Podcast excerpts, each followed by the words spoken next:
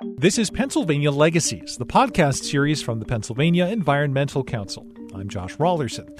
In case you hadn't heard, money's tight lately for the Commonwealth of Pennsylvania, and in the conservation world, that means more and more competition for a dwindling share of available funding.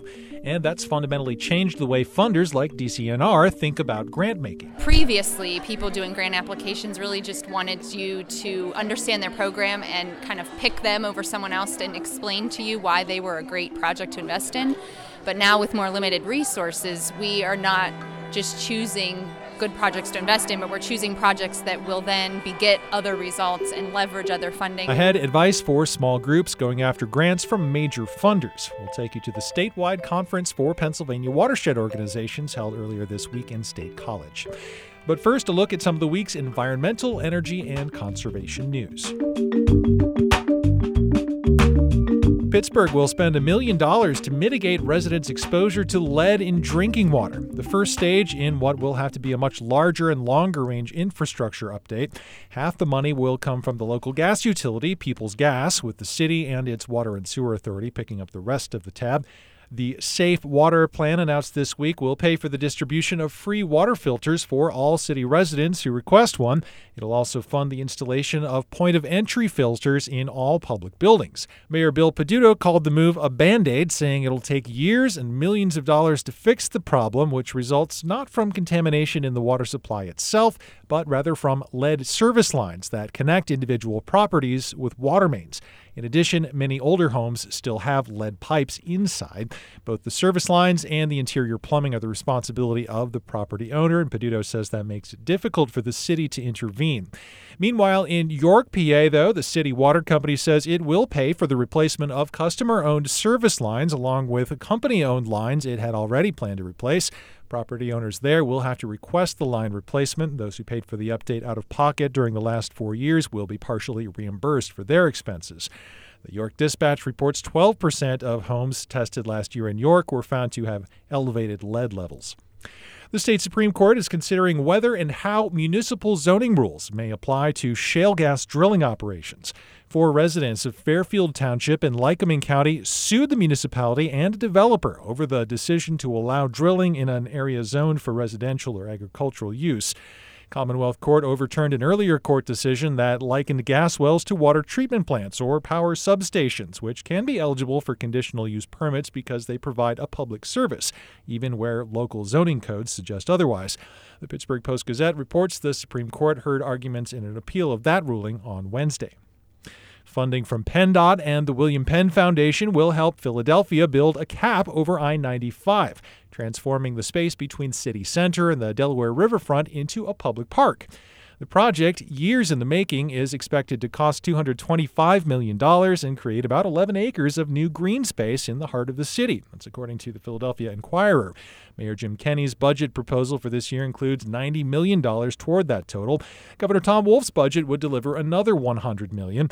Construction would not actually begin until 2020 and would take about three years to complete. The State Department of Environmental Protection is laying the groundwork for what it hopes will be a major investment in solar power in Pennsylvania.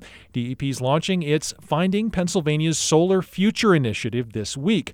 They'll spend the next two and a half years planning and engaging with stakeholders to eventually create a detailed plan for developing the Commonwealth's solar industry. The initiative aims to exceed 2021 goals established under the Alternative Energy Portfolio Standards Act, bringing in state solar production to at least 10% of all retail electricity sales. The initiative is being funded with a $550,000 grant from the U.S. Department of Energy. And despite a resurgence of cooler temperatures in March, this winter has been unseasonably warm across the state. And that means an early start to public health concerns that normally wouldn't show up until later in the year. Data from the National Allergy Board show pollen counts in the Philadelphia area have been in the very high range all this week. Allergist Dr. Donald Dvorin tells the Inquirer that they saw a spike in tree pollen earlier this week in the Philly area. That was followed by an uptick in mold spores more recently. In the western half of the state, meanwhile, public health officials are warning that deer ticks may be biting earlier this year, increasing the risk of Lyme disease. Western PA has emerged as a hotspot for Lyme in recent years. Ticks are normally dormant through the winter and early spring, but Allegheny Health Network epidemiologist Dr. Michelle Paulson tells the Pittsburgh Tribune Review this year's milder temperatures may cause the disease carrying insects to become active much earlier.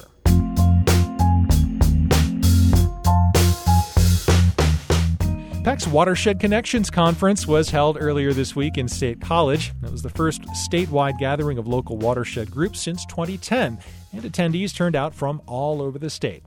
PEC president and podcast field correspondent Davitt Woodwell was there chatting them up.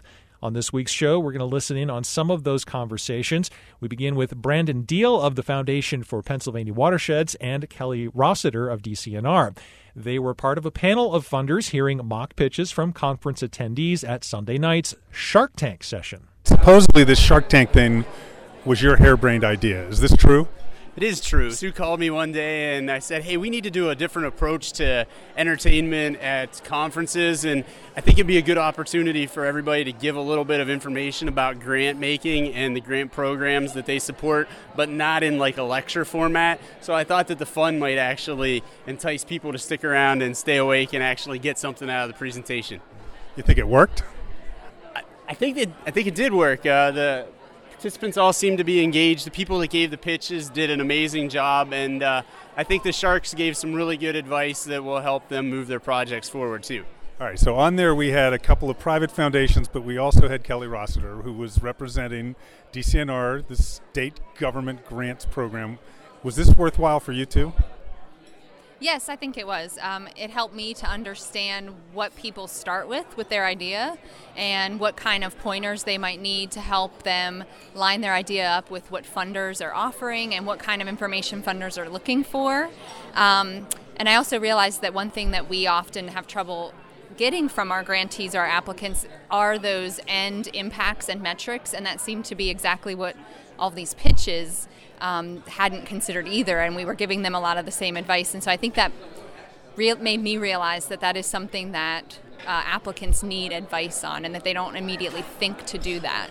Because that, I mean, that sort of was a theme that funders are looking for the deliverables, the metrics. What can we show our bosses that got done? And a lot of grantees are sort of intuitively looking, saying, "We know what we're doing, but don't always state it well." And Brandon, do you have that problem with people on occasion? Absolutely. Present company included? Absolutely. I think one of the biggest problems we see is people like to report uh, qualitatively and the feel good stuff. Uh, so we're doing this for the environment, we're doing this to get people back out into the environment, we're doing it for clean water. Uh, funders really now are looking for different things. They're looking for quantifiable results. So we're leveraging funds. We're going to restore X amount of miles of stream plant, X amount of linear feet of, of buffers. And it, it's really been a paradigm shift within funding, I'd say within the past five to six years. And it's really the accountability that we have to our funders to ensure that we can put grant money back out uh, into the field is to make sure that we're providing quantitative deliverables versus qualitative deliverables. Well, on that, Kelly, you talked with a couple of people about planning and about doing plans, concept plans, feasibility plans up front. But you also mentioned there's a point at which planning goes too far. You're a planner. You love planners. A lot of us love doing plans. But how do you figure out where that line is so that you get to what Brandon's talking about, which is those actual deliverables on the ground? Oh, that's a great question. Um, I think it's it's different for every project type, but I always like to think that as long as you've collected enough information to really feel that you have uh, pretty low risk with your project, that you really can deliver what you're suggesting. Um, you really do think you're going to get the outcome that you're suggesting because you've done enough research to kind of back that up. I think that's a good point. And also, when you've talked to all the key stakeholders, all the key people that you know would need to be involved to make it successful actually have been informed and talked to and they're on board and you've um, allayed their concerns, I think that's a good jumping off point. Um, some are more empirical than others and you can really draw a line, but I think otherwise it's just when you feel you have a comfort level that your risk is fairly low and that you really will succeed, um, that's a good time to move forward. And thinking about some of those end term impacts is one aspect of that. You know, if you can actually say with pretty high confidence that we have these certain metrics and this is going to be our quantitative outcome, then you've thought it through enough to really move forward, I think. Um, and like Brandon had said, I think previously, people doing grant applications really just wanted you to understand their program and kind of pick them over someone else and explain to you why they were a great project to invest in. But now, with more limited resources, we are not just choosing good projects to invest in, but we're choosing projects that will then beget other results and leverage other funding, and we have to try to use our money much more strategically and more wisely. Um, so I think that's why those end metrics are important. Cool. All right. Last point. There are probably three to four hundred watershed groups, just watershed, not talking about trail groups and everything else, in Pennsylvania, and they're all looking for money. I go back to one of my favorite quotes from Cheers. I'll make an old cultural thing here. Norm walked into the bar one night and everybody goes, Hey, Norm, how are you? And he said, It's a dog eat dog world and I'm wearing milk-bone underwear. All right. Do you guys feel that way as funders sometime that everybody is just after you because you look like you've got money? People are always nice to me, and I figure that's why.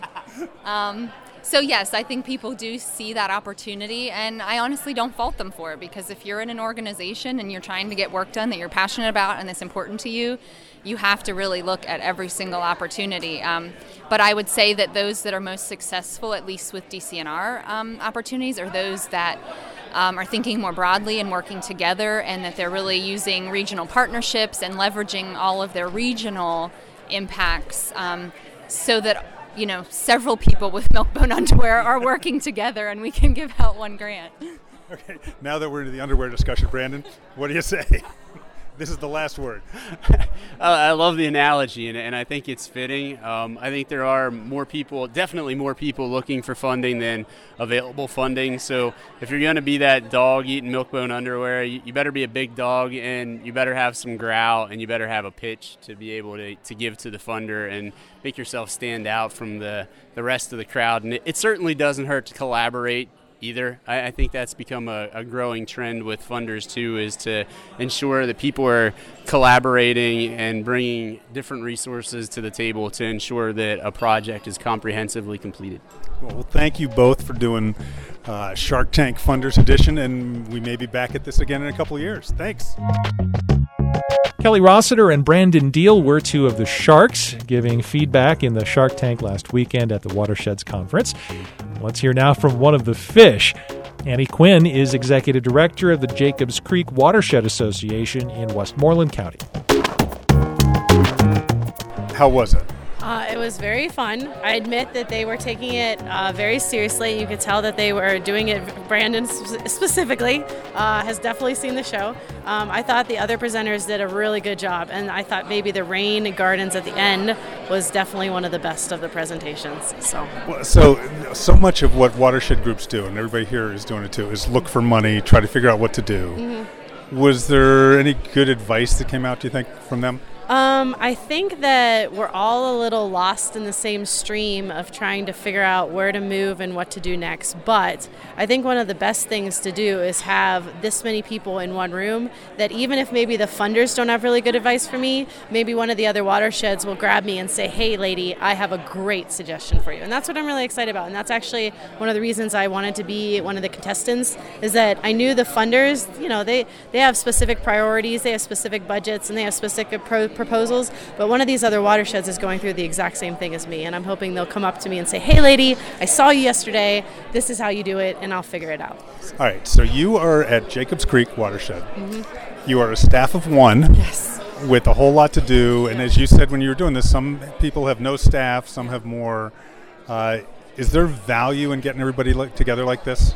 Oh yes, oh yes. In fact, I wish we, I wish half the conference was just like when we did a strategic plan. We learned from a lady how to do it, and then we all sat around and uh, complained about how we're not doing it, how we're doing it badly, and even just listening to some people give out their mission statements and having a whole bunch of people who all our mission statements are almost identical. I mean, like, how can we word these better? How can we do better? How can we board our bo- build our boards better? How can we get citizen science to do better? Definitely. So, what's the biggest challenge you're facing? And as a watershed organization, organizationally? Um, I would say right now we have a strong board. Right now we have a strong Uh, we have a strong amount of funding that's coming from the state and federal level. Hopefully, those things are not changing too terribly in the next few years. However, right now, it's just like I said, it's getting people that are volunteers, it's getting people on the creek, and it's it's having more than the same 10 people show up to my trash pickups every time.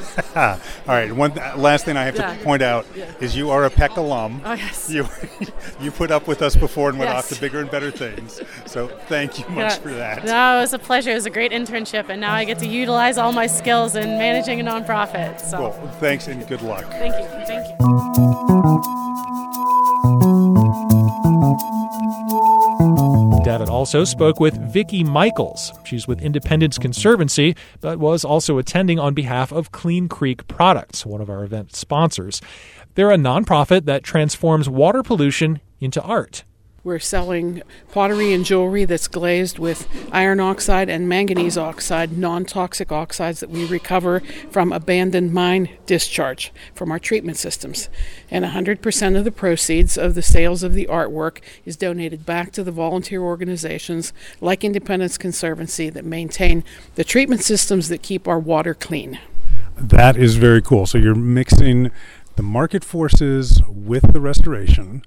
And for everybody's benefit, where is Independence Marsh and where do you guys operate? Independence Conservancy is in Beaver County, uh, northern Washington County, um, northwestern Allegheny County. It's the Raccoon Creek region. We are a watershed based land trust that services the 20D region, the Raccoon Creek region, a 330 square mile watershed. All right, and as can be heard, you know, lunch in a ballroom is being prepared behind us, and I mean that's all part of a conference. Everything else. So there's about 150 people here. Have you been able to pick up anything, share with folks uh, experiences, or are you just selling away? We're selling away, which is which is great because every dollar that's spent works for clean water. But yes, we've been able to network with a lot of folks and see a lot of familiar faces and make some connections and hopefully do some some good work and gain some inspiration for the tough things that we have to accomplish on a daily basis. So, what are some of those things? I mean, Raccoon Creek Basin, uh, you're flowing into the Ohio River. You're sort of at the very western edge of the state. Uh, and Raccoon Creek is a state park known for its wildflowers, among other things. So, you got a state park sitting in there. What else are you guys uh, sort of dealing with and facing on a day to day basis? Uh, the Raccoon Creek region is is sort of um, at one time considered perhaps an industrial armpit for Western Pennsylvania because in our region we had natural resources that built our nation. We won two world wars, built a country with our iron and steel and glass, and our environment has paid the price for that. So we have a lot of AMD pollution that has to be cleaned up, and we're working very hard on that. And we hope to invite new corporate partners in that work, especially Shell at the mouth of Raccoon Creek on the banks of the Ohio River. We have the new petrochemical facility being built, the cracker cracker plant, the ethane cracker plant, and we're hoping that uh, the folks from Shell will continue to be good neighbors and good corporate partners with us in that effort. Very cool. So, the last question you're selling these great wa- wares here at the table, people are buying them. Can folks look for you online or anywhere for that stuff as well? Absolutely. Uh, www.cleancreek.org. Clean, cleancreek.org, and that is not a an unallowed pitch we're making. I just want to point out for the world. So we're okay. Vicki, thank you so much for being here, for doing this all for the watershed, and we look forward to much more of it. Okay, most certainly my former neighbor, Davitt. we are former neighbors. Thank you.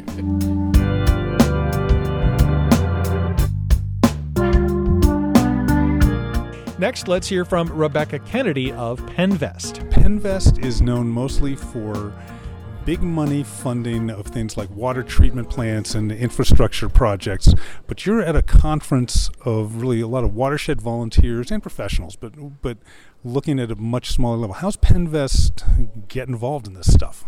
So uh, you're absolutely right. PENNVEST was on the front line of the implementation of the Clean Water Act, so we don't have green goo coming out into our rivers. But as time has gone on and a greater focus has been made on non-point source pollution, PENNVEST has been right there at the edge. So so far this year, I just got the numbers. Um, we've funded close to three million dollars so far this year of non-point source projects. We've committed to two million dollars for as uh, Secretary Dunn indicated earlier in the day, for the riparian buffer, buffer initiative for next year. Um, so we continue to do on farm type projects, uh, nutrient reductions, riparian buffers, um, and other innovative projects. We have some exciting news that will be coming up probably after our next board meeting about a particularly innovative project, but I'll hold off on that for now. Well, and the nutrient trade, you mentioned the nutrient trading program in Pennsylvania mm-hmm. Is run through PENNVEST, correct? Absolutely. We have a nutrient credit trading specialist, Rob Bose, who uh, works with our project management team. There are four uh, project specialists in the different regions, and then Rob uh, works doing nutrient credit trading in the Chesapeake Bay as well. So they have regularly scheduled auctions. Uh, don't ask me to explain the details. That's uh, outside my area of expertise. Well, so I mean that's big, sort of intricate, bureaucratic almost stuff, which is great. How's that tie in, relate to? You know, folks who are trying to do smaller restoration projects or other pieces. I mean, it's all part of a continuum. So, uh, you are right. PENNVEST is generally thought of as giving large infrastructure financing chunks to large established organizations. But the program is really underutilized by smaller groups and individuals, nonprofits, particularly those that control land, um, who could come into PENNVEST for funding to do non point source pollution reduction projects, but just don't. They, they tend to think that the barrier is too high or that it's going to be much more complicated than they can handle. Um, but that's why they pay me the big bucks is to work with whoever our applicants are, whether it's a small nonprofit or a land trust that controls land, or you know Greater Hazleton Joint Sewer Authority. So, how do people? I mean, you, you, talk about individual landowners who are probably, in some ways, scared of the idea of PENNVEST. I mean, it's an acronym, um, it's a big one. But how do people find out more about what you guys do and how they can benefit, and and actually how everybody can benefit from that? So, um, in the southeastern region of Pennsylvania, the project specialist who works there works a lot with uh, organizations that actually package things like on farm projects, and they work with farm owners to put PENNVEST projects on their land. So that kind of niche is already in place for in in prime farmland territory. But there are four of us in the state. Our phone numbers are easy to find. Uh, myself, Dave, um, and Tess, and Dan. Uh, so anybody who goes to the PENNVEST website can find out how to reach one of us. And whatever region you're in, you can contact us, and we can help you figure out whether your project meets our criteria and what we can do to help you. Okay, so that's your day job. Yes. Really quick, what's your what's the and I'm sure it's fun too, but what's the fun and the passion that keeps you going for other watershed stuff? So, my background, my education and background uh, started with volunteer work with the No Nukes movement when I was about 15 years old. Um, and I went on and got a couple of degrees in this and have been deeply engaged in non point source pollution, uh, watershed organization projects for the last 35 plus years. Um, for me, the thing that really interests me the most is the confluence between citizen engagement, local public policy, and on the ground projects that people can see and put their hands on. I think the $10 million projects and the $50 million projects that PENNVEST does are great, but I think the greatest influence really is when somebody can go to their local park or see something nearby them and think about how they can transfer that to their lives. I, I think that uh, we're going to make progress one person and one household at a time. Uh, that's just how I see it. Rebecca, thank you so much for everything you're doing, for being here at the conference, and all the best going forward. Great. Thanks a lot. Take care.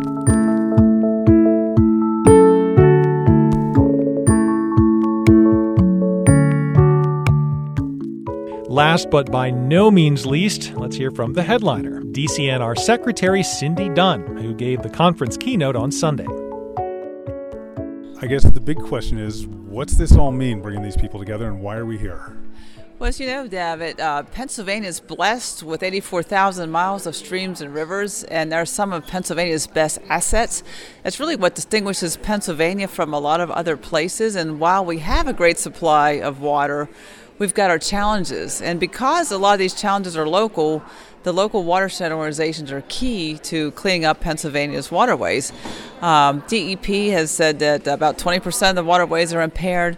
But when you think about the land water connection, DCNR is here because a lot of the problem begins on land. And so we're the big proponents for forestry buffers, uh, for forested buffers along streams, for maintaining forest land cover, for working with conservation landscapes, uh, conserving land, and conserving local parks.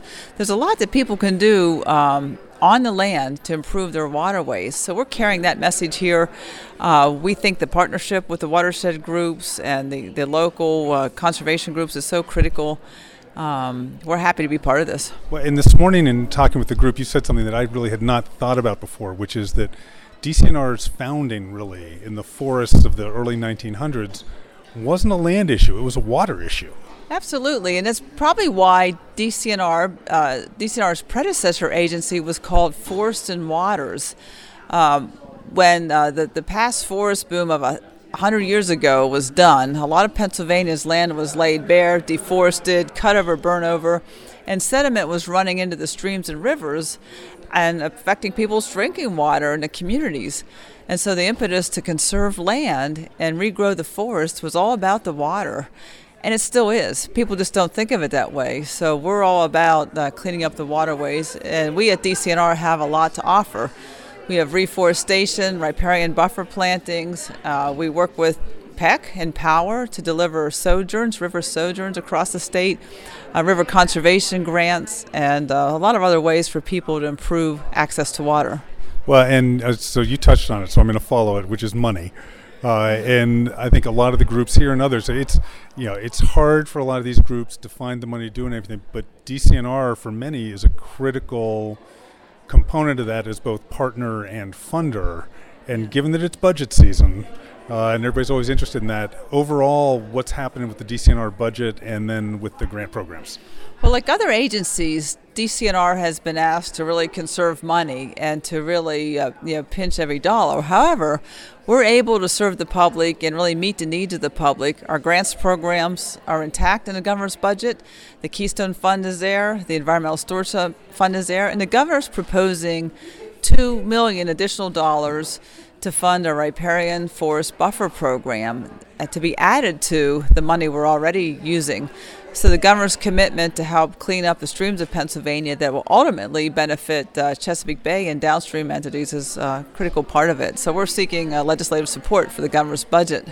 And you've got a, a big goal. I was going to say audacious, but a big goal of I think it's 94,000 acres of additional riparian buffers to get in place in Pennsylvania, which is clearly I mean, is that all your land? Is that public land, private land? What, what are you guys thinking? Well, that's a community goal. So the uh, Chesapeake Bay effort set that goal, and it's uh, DCNR has agreed to be the synergist to pull everyone together. By no means do we think we're the only entity that can accomplish this. The county conservation districts, the private land trusts, the local parks, the, the counties, the municipalities, business campuses, everyone will have to get involved. So we're convening a large effort and uh, like I mentioned, we're also supporting these efforts through grants and programs, as are many other entities like the federal government, DEP, you know, NRCS. So we're, we're part of a large partnership with this big, I'd say it is an audacious goal. so, and a lot of it is focused on the Chesapeake. And you, at one point in a former life, were with the Alliance for the Chesapeake yes. in Pennsylvania. And, you know, there's more talk about it and focus on it, but you know, in Pennsylvania, is it somewhat of a disconnect to talk about the Chesapeake? Is it really about the Susquehanna in Pennsylvania, or how do you work with folks in the Susquehanna Basin, which is about half the state, talking about you know where a lot of the protection talk is about something somewhere else? And I would even move upstream, even from the Susquehanna, and say it's about local watersheds, uh, which is why this conference is so exciting. We've used uh, our grant program for funding these statewide, and then the new money is to focus in on that Chesapeake Bay goal because of the uh, importance and because of the timeliness. However, um, the biggest benefit to these actions are really closer to home. And I know from my alliance days, I used to actually be out there in a crew planting trees. And um, one of the best sales uh, pitches for that kind of work is when a nearby landowner or a farmer sees a project happening and stops by and ask over the fence, hey, what are you doing? Could you do this on my land? So I think we can sell this locally, and I think the closer to home the work is coming from, the more uh, the more viable it'll be to expand this practice. I do think at the end of the day, what we're hoping for is a wholesale change in the way people view the land and water connection and that people voluntarily want to protect the waterways. And one of the best ways the average person or landowner can do this is by planting trees along the waterways. And if we just start to think of that as, hey, that's what you do if you have a waterway, uh, then I think we'll really uh, overcome some of the barriers. Well, I will leave. I will end on that very hopeful message and idea. And thank you so much for supporting the conference, for everything that DCNR does for water and for land in Pennsylvania. And good luck going forward. Again, thank you uh, to PEC for organizing and the power. And I think it's been a great conference. And thank you for having us. Our pleasure.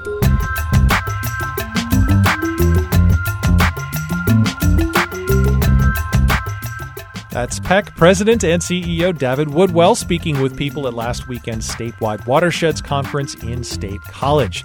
Keep an eye on the PEC website for more from Watershed Connections. We'll be sharing more insights and information from conference presenters and attendees in the weeks ahead.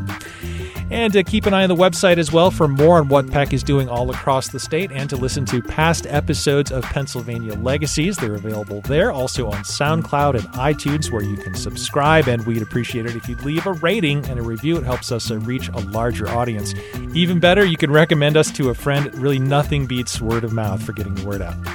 And we'd love to hear your feedback as well. You can drop an email to legacies at pecpa.org to uh, suggest a topic or a guest or just tell us how we're doing. We'd love to hear from you. That's this week's show. We'll be back next Friday with another edition of Pennsylvania Legacies. Until then, I'm Josh Raulerson. Thanks for listening.